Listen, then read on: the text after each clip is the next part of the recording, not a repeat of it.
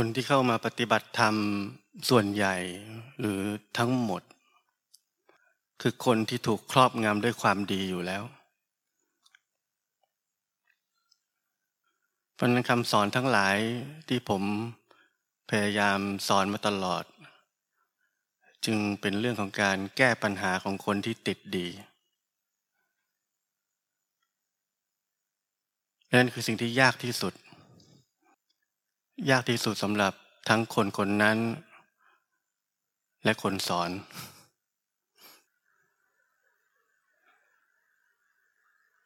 เพราะคนติดดีนั้น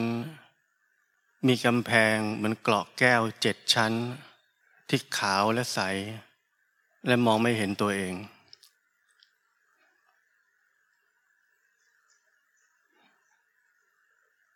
เพราะนั้นคนดี ที่ไม่มีปัญญา จึงเป็นคนที่มีโอกาสน้อยที่สุดที่จะมีชีวิตที่แท้จริง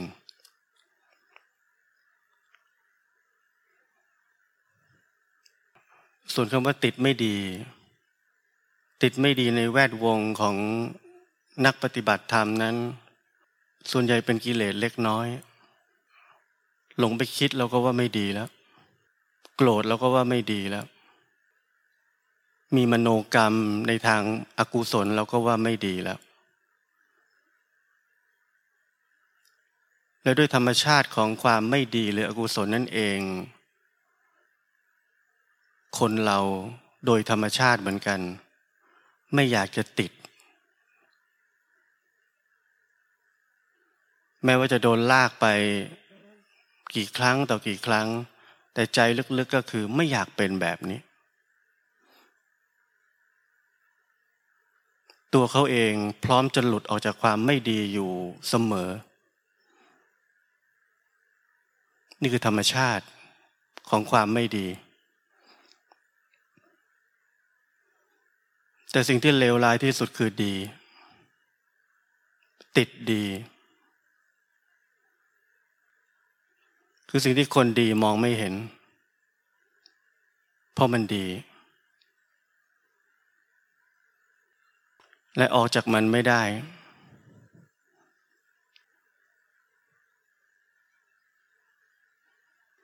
คนเราจะออกจากดีได้ จะต้องแจ่มแจ้งในดี ถ้าเราเป็นคนดี เราอยู่ในนั้น และไม่มีปัญญาพอที่จะแจ่มแจ้งสิ่งที่เป็นอยู่ของตัวเองทั้งหมด เราก็เป็นได้แค่คนดี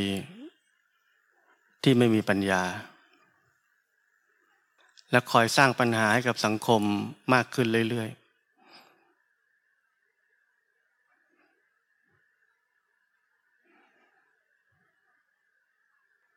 เราไม่เข้าใจคำพูดคำสอนของ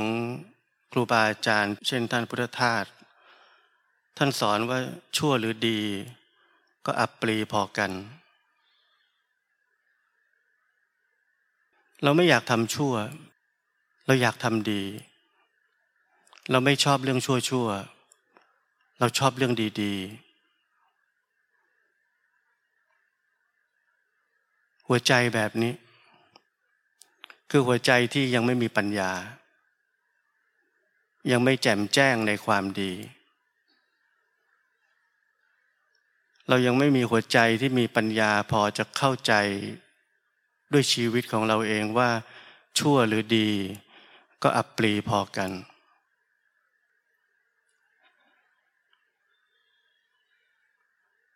แล้วถ้าเราไม่เข้าใจเรื่องแบบนี้ ชีวิตเราก็ติดอะไรดีๆ งานแต่งงานบวชงานบุญ เราได้ยินปุ๊บหูพึ่งอยากไปทันทีเราไม่แจ่มแจ้งกับ สิ่งที่เรากำลังจะทำทั้งหมดว่าคืออะไร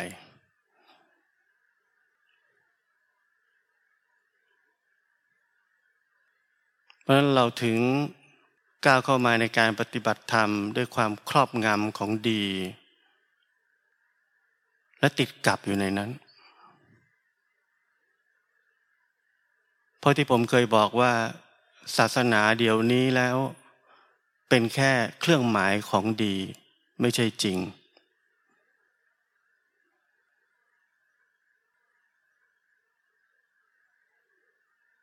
ราะนั้นมันจึงสามารถหลอกคนดีได้อย่างสนิทใจ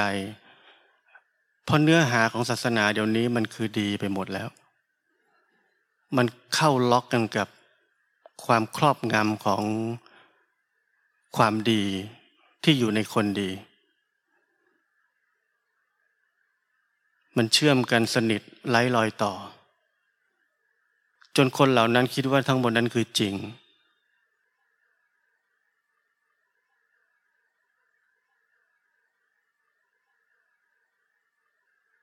เวลาใครจะไปทำอะไร มาบอกผม ส่วนใหญ่สุดท้ายบอกว่ามันก็ดีนี่ทำไมถึงไปทำไม่ได้ ไม่มีใครเคยพูดกับผมเลยว่ามันจริงหรือไม่จริง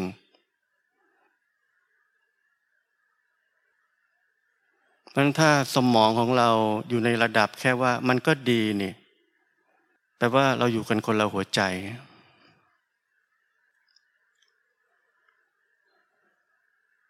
หัวใจของผมมีแต่จริงกับไม่จริง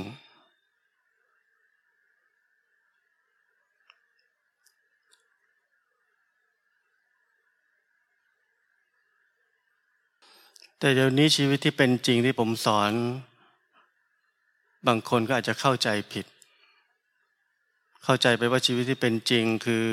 ทำอะไรตามใจตัวเองที่ตัวเองเชื่อ ที่ตัวเองชอบ นั่นเรียกว่าชีวิตที่เป็นจริง ซึ่งความคิดแบบนั้นคือชีวิตที่ห่างไกลความเป็นจริงมาก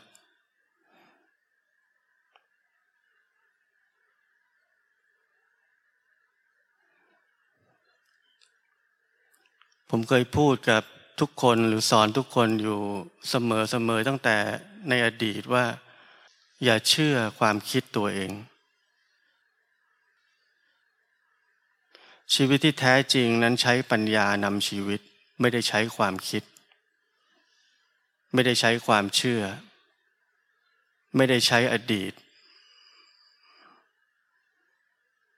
ไม่ได้ใช้อะไรก็ตามที่ยึดมั่นได้ทั้งหมดมานำชีวิต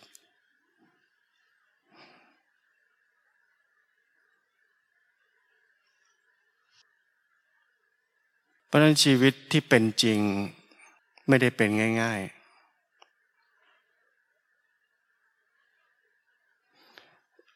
ไม่ใช่ว่าฟังผมสอน ผมอธิบาย แล้วเอาไปคิดไปรวบรวมเป็นความรู้อันหนึ่ง ว่าเป็นหลักการประมาณนี้แหละ ที่จะเป็นชีวิตที่เป็นจริง แล้วก็มั่วเอาเอง แล้วก็คิดว่านี่ใช่ที่ผมบอก แล้วก็ไปทำตามนั้น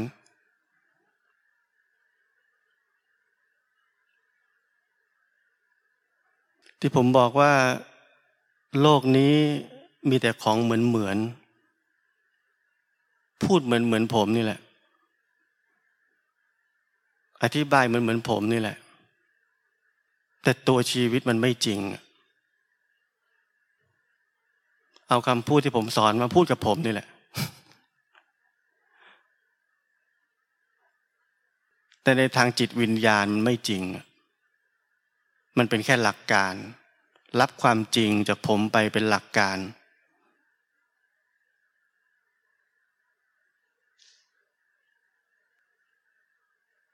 เพราะนั้นชีวิตที่เป็นจริงนั้น เป็นเรื่องสำคัญที่สุด ที่เราทุกคนที่เรียกว่ากำลังแสวงหาความจริง จะต้องมีให้ได้ และมันไม่ได้มีด้วยการฝึกปฏิบัติ อะไรทั้งนั้น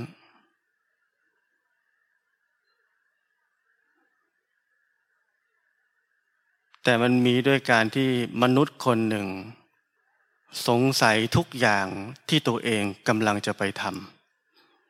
ำสงสัยทุกอย่างที่มนุษย์ สังคม และตัวเราเองให้การยอมรับและเชื่อถือ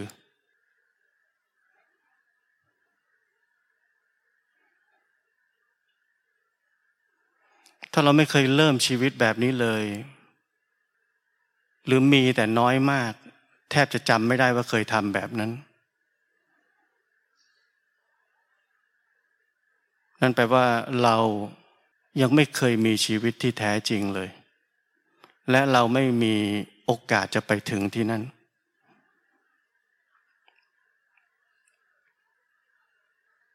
นั่นหมายความว่า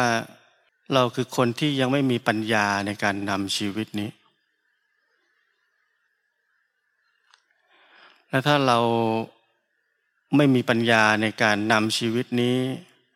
และยังหลงผิดมั่นใจในตัวเองว่าตัวเองรู้แล้ว นี่คือปัญหาที่หนักที่สุด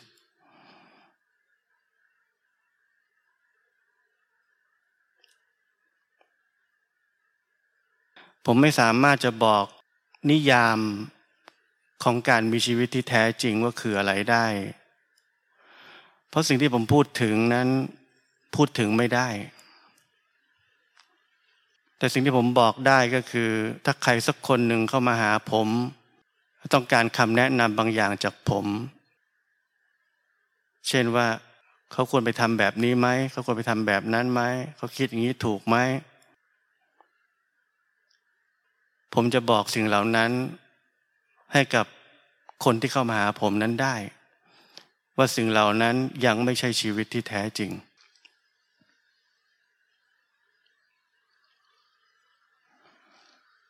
แล้วเมื่อคนคนหนึ่งได้รู้จักสิ่งที่เขาคิดอยู่ทั้งหมด เชื่ออยู่ทั้งหมดว่ามันยังไม่ใช่ คนคนนั้นมีโอกาส มีโอกาสที่จะเริ่มรู้จักว่าอะไรจริงอะไรไม่จริง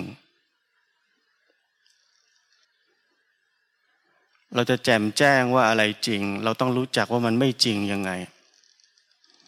ไม่ใช่การแสวงหาความจริง แต่ต้องแจมแจ้งกับความลวงหลอกทั้งหมด ที่หล่อหลอมชีวิตของเราขึ้นมาตั้งแต่เด็กจนโต สังคม การเมือง ศาสนา ความเชื่อ ประเพณี วัฒนธรรม ทุกสิ่งทุกอย่างที่อยู่ในหัวสมองของเรา เราต้องแจ่มแจ้งกับมันทั้งหมด ไม่ใช่แค่ทำตามๆกันไป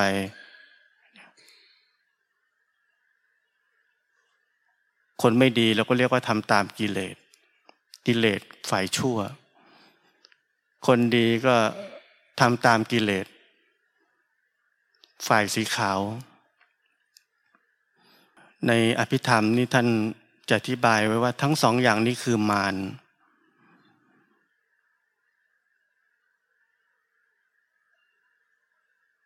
แต่พอเราไม่แจ่มแจ้ง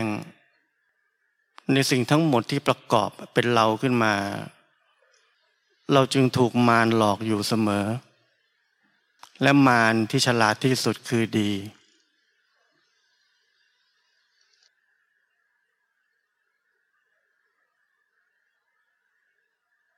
คนดีถ้าใครชวนไปทำเรื่องดีๆเขาจะไปทันที เขาจะไม่สงสัยอะไร เขาจะไม่ใส่ใจกับ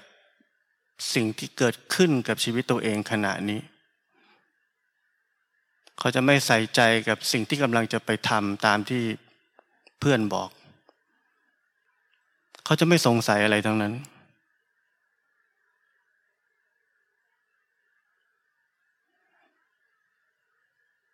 เหตุผลที่คนคนหนึ่งไม่สงสัยอะไรเลย นอกจากไม่มีปัญญาแล้ว แต่ด้วยเพราะสิ่งนั้นมันดี คุณสมบัติของมันนั้นไม่มีความน่าสงสัยในคนไม่มีปัญญา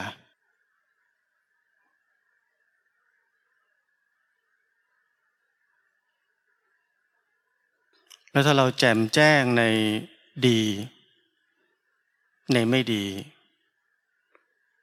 ชีวิตจะเริ่มเป็นจริงขึ้นมา เป็นชีวิตที่อยู่เหนือดี เหนือชั่ว เหนือถูกเหนือผิด ชีวิตแบบนี้ต้องเกิดขึ้นก่อนที่คนคนหนึ่ง จะเรียกตัวเองว่าบรรลุธรรม ถ้าไม่มีชีวิตแบบนี้ ความหวังที่ว่าจะบอกว่าเราจะบรรลุธรรมนั้น เป็นเรื่องที่เป็นไปไม่ได้ ไม่ต้องหวังเรื่องแบบนั้นเลย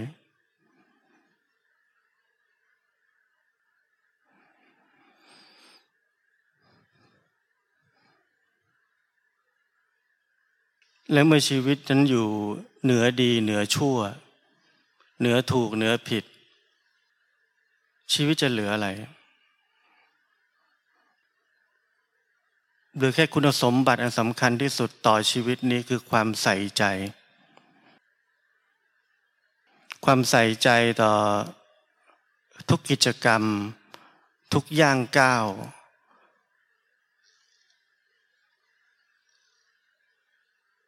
ของชีวิตนี้ที่จะทำอะไร ในแต่ละวันในแต่ละเวลา ความใส่ใจอย่างลึกซึ้ง ความใส่ใจอย่างถึงลากถึงโคน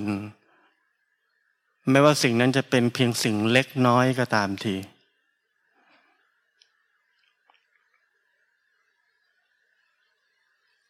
เพราะชีวิตที่เป็นจริงจึงเป็นโอกาสเดียวที่จะทำให้คนคนหนึ่ง มีคุณสมบัติที่หลงเหลือในชีวิตนี้ เพียงแค่อย่างเดียวคือความใส่ใจต่อชีวิตนี้ ไม่ใช่วันๆคิดว่าจะไปทำอะไรดี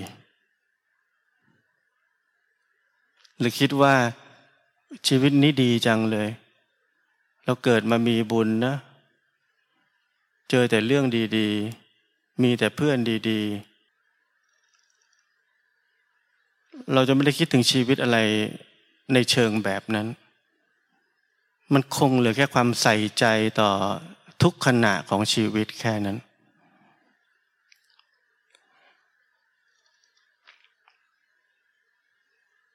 พอฟังว่าทุกขณะบางทีเราคิดว่า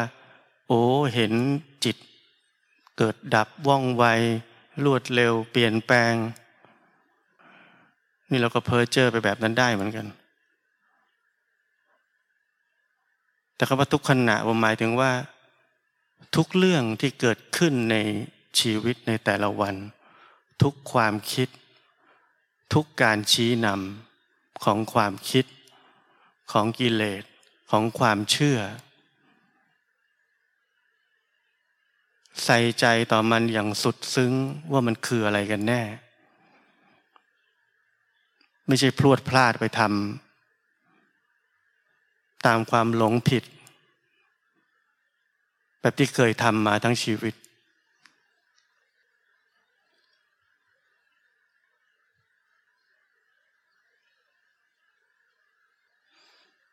นั้นถ้าเรามีชีวิตที่แท้จริง เราจะไม่ใช่ทั้งคนดี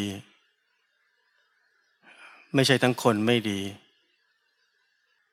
เราจะเป็นคนจริง และความเป็นคนจริงนั้นต้องเริ่มตั้งแต่วันนี้ และถ้าเราเริ่มตั้งแต่วันนี้ เราจะมีโอกาสที่วันหนึ่ง ชีวิตนี้จะพลิก เราจะได้รู้จักความเป็นคนจริงที่สมบูรณ์ขึ้นเรื่อยๆ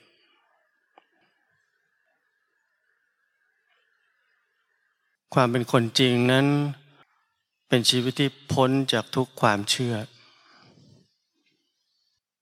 เป็นชีวิตที่ไม่สนใจ เรื่องราว งมงายทั้งหลาย พิธีกรรม ความศักดิ์สิทธิ์ รูปแบบประเพณีวัฒนธรรม มันคือชีวิตใหม่ ชีวิตที่กระบวนทัศน์ ในการมองโลกมองชีวิตทั้งหมดของตัวเอง เปลี่ยนใหม่หมด เหมือนคนเกิดใหม่ มันไม่ใช่การเปลี่ยนแปลงที่เป็นลักษณะของค่อยๆเปลี่ยนแปลง จากการฝึกอะไรบางอย่าง มันเป็นความฉับพลัน และผลของมันนั้นไม่ได้เกิดขึ้น เราจะไม่มีไอเดียว่ามันเกิดขึ้นจาก เพราะเราฝึกมาแบบนี้ เพราะเราสะสมสั่งสม สิ่งต่างๆ ความรู้ต่างๆ ในอดีตไม่ว่าสภาวะอะไรดีๆ เกิดขึ้นกับเรา เราเคยเห็นโลกนี้ว่างจากความเป็นคน ไม่มีใคร เราจะไม่มีไอเดียเหล่านั้น มันไม่ได้เกิดขึ้นจากอดีต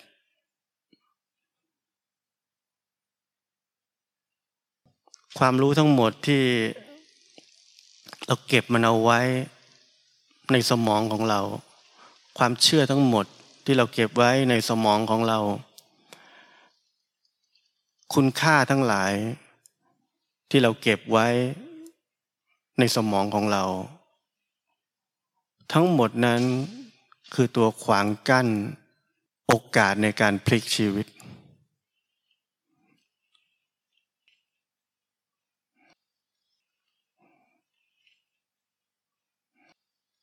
เพราะนั้นการที่คนคนหนึ่งจะสามารถมีชีวิตจริง ๆได้ อย่าลืมที่ผมบอกคือ ความใส่ใจและสงสัย ต่อข้อมูลความเชื่อ ทั้งหมดที่มนุษย์และตัวเราเอง ให้การยอมรับ และให้คุณค่ากับมัน และเก็บมันไว้อยู่ข้างในสมองและในใจนี้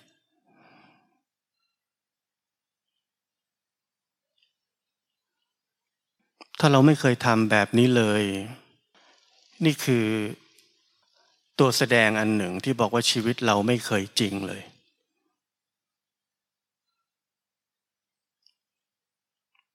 และการที่คนคนหนึ่งจะสามารถล้วงลึก ลงลึก ไปในความเชื่อของตัวเองทั้งหมดได้ คุณสมบัติสำคัญมากที่สุดที่ต้องมีคือความเด็ดเดี่ยว เพราะความเชื่อทั้งหมดคือตัวแทนของอัตตา คือตัวแทนของกู การจะทำลายความเชื่อหรือแจ่มแจ้งกับสิ่งที่ตัวเองเคยเชื่อทั้งหมดนั้นคือการฆ่าตัวกูแล้วถ้าเราไม่เด็ดเดี่ยวพอ ไม่มีคุณสมบัติที่เรียกว่าเด็ดเดี่ยว เราไม่มีวันลงไปลึกถึงที่สุดของมัน เราจะเหลือมันเอาไว้ เราอยากจะเหลือสิ่งที่เราเชื่อไว้ เพราะมันสบายใจ เราชอบแบบนั้น เราชอบความเป็นเรา เราชอบความที่เราได้เป็นคนแบบนี้ คนที่เชื่อแบบนี้ เราชอบตัวเองเข้าใจไหม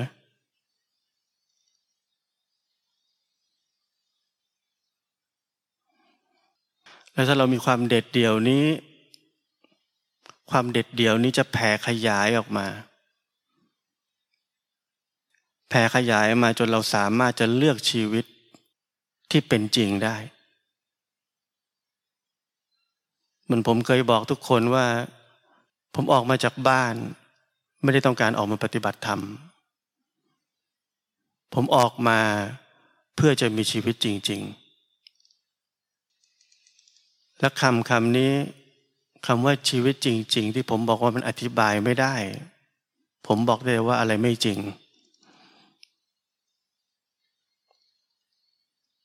คำคำนี้จะเกิดขึ้นในชีวิตของแต่ละคนได้ คุณสมบัติที่สำคัญที่สุดที่เราต้องมีคือความเด็ดเดี่ยว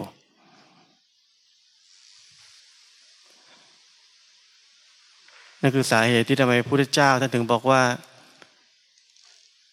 เราเป็นผู้ออกจากเรือนแล้ว ไม่เกี่ยวข้องด้วยเรือนแล้ว นั่นคือตัวแทนของความเด็ดเดี่ยว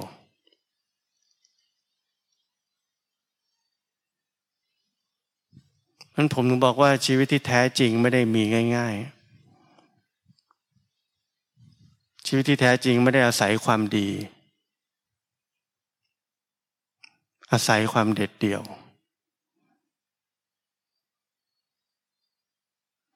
และความเด็ดเดี่ยวนี้เป็นความเด็ดเดี่ยวที่ไม่เคยหวนคืน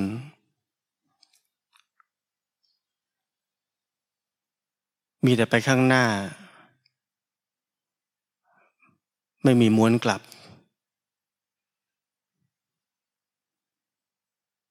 เจ้าชายสิทธัตถะออกจากวังมา ชีวิตท่านเด็ดเดี่ยว มีแต่ไปข้างหน้า ไม่เคยม้วนกลับบ้าน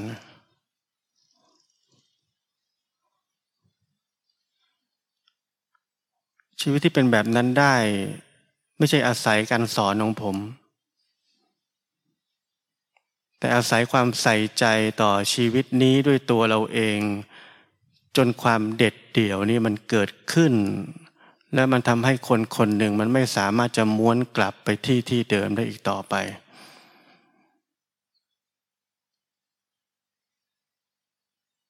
แต่ถ้าชีวิตมันยังไม่เป็นจริง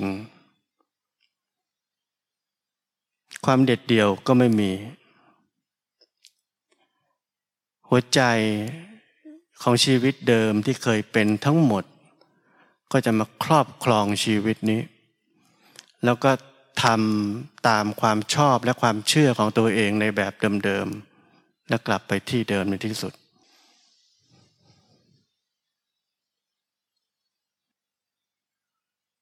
แล้วถ้าเราค้นพบการมีชีวิตจริง ๆ เราจะไม่เคยรู้สึกว่า เรารู้จักชีวิตนี้แล้ว เรารู้แล้ว เราเข้าใจแล้วคำพูดเหล่านั้นเป็นของคนที่ตายแล้วเท่านั้น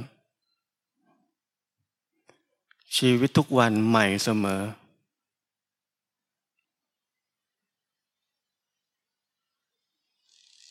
เราเข้าใจแล้ว เรารู้แล้ว แล้วเราก็เอาแต่ใจตัวเองแล้ว เพราะเรามั่นใจว่าเรารู้แล้ว เราคืออดีต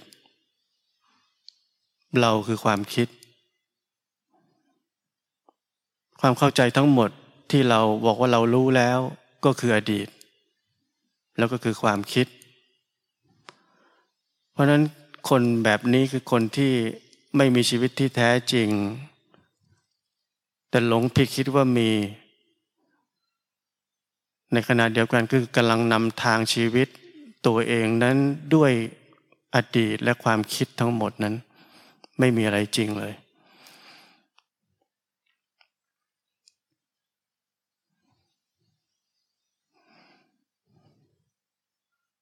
ราะฉะนั้นถ้าคนเรายังไม่ค้นพบว่าชีวิตที่แท้จริงคืออะไร เรายังเป็นคนที่ไม่ตื่น เป็นคนที่หลับไหลอยู่ และความหลับไหลแบบนี้นี่แหละ คือความหลงสูงสุด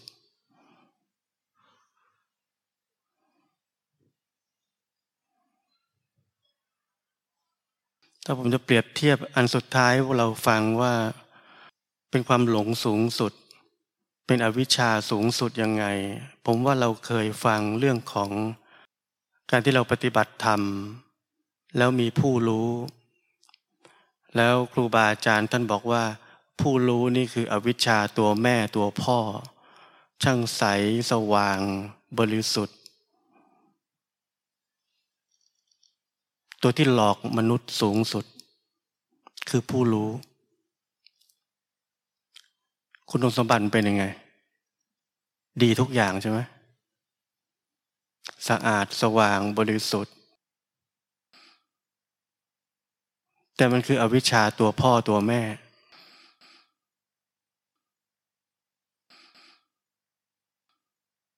เพราะนั้นย่อมันลงมา คุณสมบัติของมันคือดีทุกอย่าง และคำว่าดีทุกอย่างหมายถึงอวิชชา ย่อลงมาในเรื่องในชีวิตของเราที่เราติดดี คุณสมบัติมันคือคุณสมบัติเดียวกันกับผู้รู้คือดี เพราะฉะนั้น